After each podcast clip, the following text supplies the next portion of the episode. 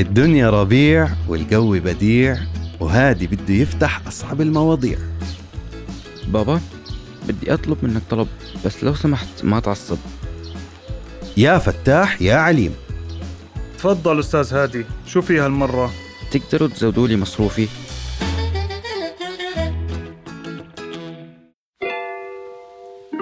مرحبا أنا مريد.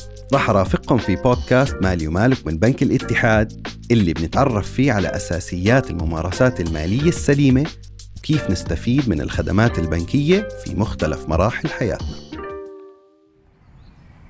مش إحنا متفقين من لما صار عمرك 12 إنه مصروفك بيزيد كل سنة في عيد ميلادك؟ صح بس أنا هلأ عمري 15 ومصروفي مع إنه زاد يا دوب مكفيني مش حاسس زيادة كافية. استوعب بهاء أبوه لهادي. إنه ما عمره شرح لابنه كيف ينظم مصروفه وتمنى إنه هذا يكون السبب ليه مصروف ابنه عم يخلص بسرعة ومش إنه فعلا لازم يزيده فقال لك بجرب حظي. طب بابا حبيبي أنت عارف تنظم مصروفك منيح أساسا؟ كيف يعني أنظمه؟ يعني بصير تشرح لي كيف تصرفه. طيب شوف يعني معظمه بروح لما أطلع مع أصحابي. طيب والباقي؟ مرات بخلي شوي عشان أحطه بالحصالة. بس مرات بكون مضطر أروح وما بلاقي حق المواصلات وبضطر أستعير من أصحابي. صفن بهاء وتذكر كم مرة أجل درس تنظيم الأموال وتكاسل يقعد مع ابنه ويشرح له الدنيا كيف ماشية. منيح اللي إجت على هيك. أول إشي احكي لي كم عليك ديون لأصحابك؟ يعني آه، أبو 36 دينار. 36 دينار أردني ديون مواصلات؟ شو كاين يركب؟ سجادة علاء الدين شخصيا؟ بعدين لسه عمره 15 ومن هلا عليه ديون. بس بهاء تذكر إنه الحق بالأول وبالآخر عليه. هو اللي ما شرح له كيف ينظم مصاريه. فمسك حاله وحاول ما يعصب. بسيطة مقدور عليهم. خليني أساعدك تعمل خطة لتسد أصحابك وكمان تصير تنظم مصاريك بطريقة أحسن من هيك. يعني فيش زيادة على المصروف؟ هلأ بنشوف. لو بين لي إنه فعلا في حاجة رح أزيد لك إياه اشرح لي أنت بالأول.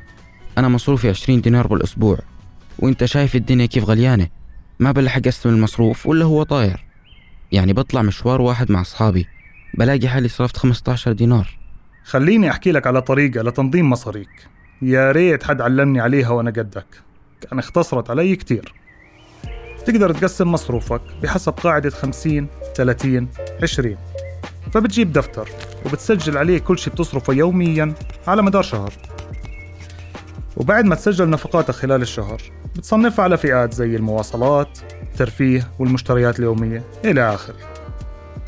وبيقسم مصروفه هيك 50% للاحتياجات والأشياء الضرورية و30% للرغبات أو الكماليات و20% للتحويش أو بحالة هادي ليسد ديونه لأصحابه. بس بما إنه أنا وأمك مسؤولين عن احتياجاتك فهاي القاعدة مش كتير بتنطبق عليك. فبنصحك تزيد نسبة المصاري اللي راح تحوشهم وتستفيد من هاي النعمة بتفيدك لقدام. وبنصحك كمان تتبرع بجزء من مصروفك النسبة اللي انت بتشوفها مناسبة عشان في كتار بتمنوا العشرين دينار اللي مش مكفينك. إذا بتزيد لي المصروف ما عندي مشكلة أحوش وأتبرع. بس لو ضلينا على هالحسبة ما راح توفي معي. ما هو مش لازم كل مرة تطلع على كافيه يا أستاذ هادي.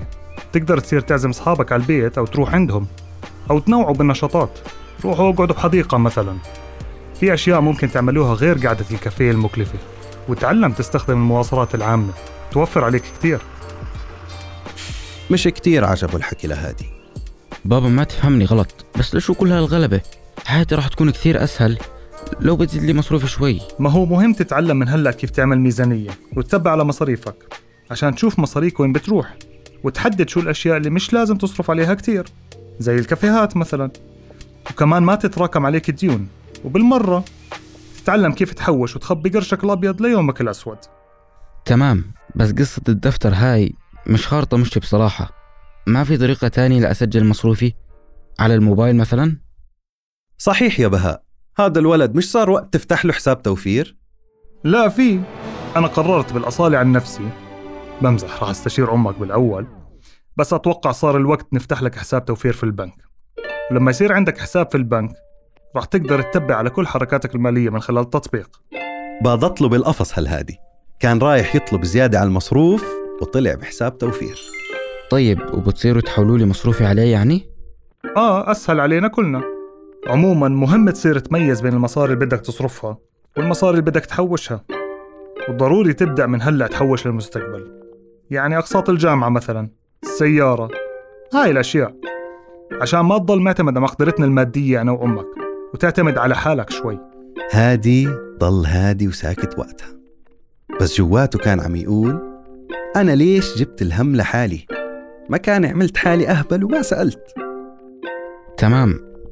طيب هلأ معلش بس بدنا الصافي. رح تزيد لي مصروفي؟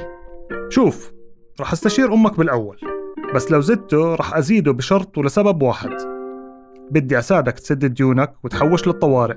غير التحويش العادي يعني؟ طبعا تقدر تفتح حساب توفير منفصل كصندوق طوارئ تلجأ له لما يلزمك. الواحد ما بيعرف شو ممكن يصير معه. مهم هذا الحساب. متذكر لما الشركة اللي كنت أشتغل فيها أفلست وسكرت؟ هذا الحساب أنقذنا وقتها. وهذا طبعا ما بتسحب منه إلا وقت الطوارئ الحقيقية. متفقين أستاذ هادي؟ متفقين على نية التحويش. بهاي الحلقة فهمنا أهمية تعرف الشباب في سن المراهقة على مبادئ عمل الميزانية والادخار وعلى حساب التوفير وصندوق الطوارئ وأهميتهم. كنا معكم بالأداء الصوتي مريد إبراهيم ونوير النبر ومحمد سليمان ومن الإعداد والإخراج والتصميم الصوتي فريق صوت. اشتركوا بقناة بودكاست مالي ومالك لتوصلكم تنبيهات بالحلقات الجاي. بودكاست مالي ومالك من إنتاج بنك الاتحاد في الأردن.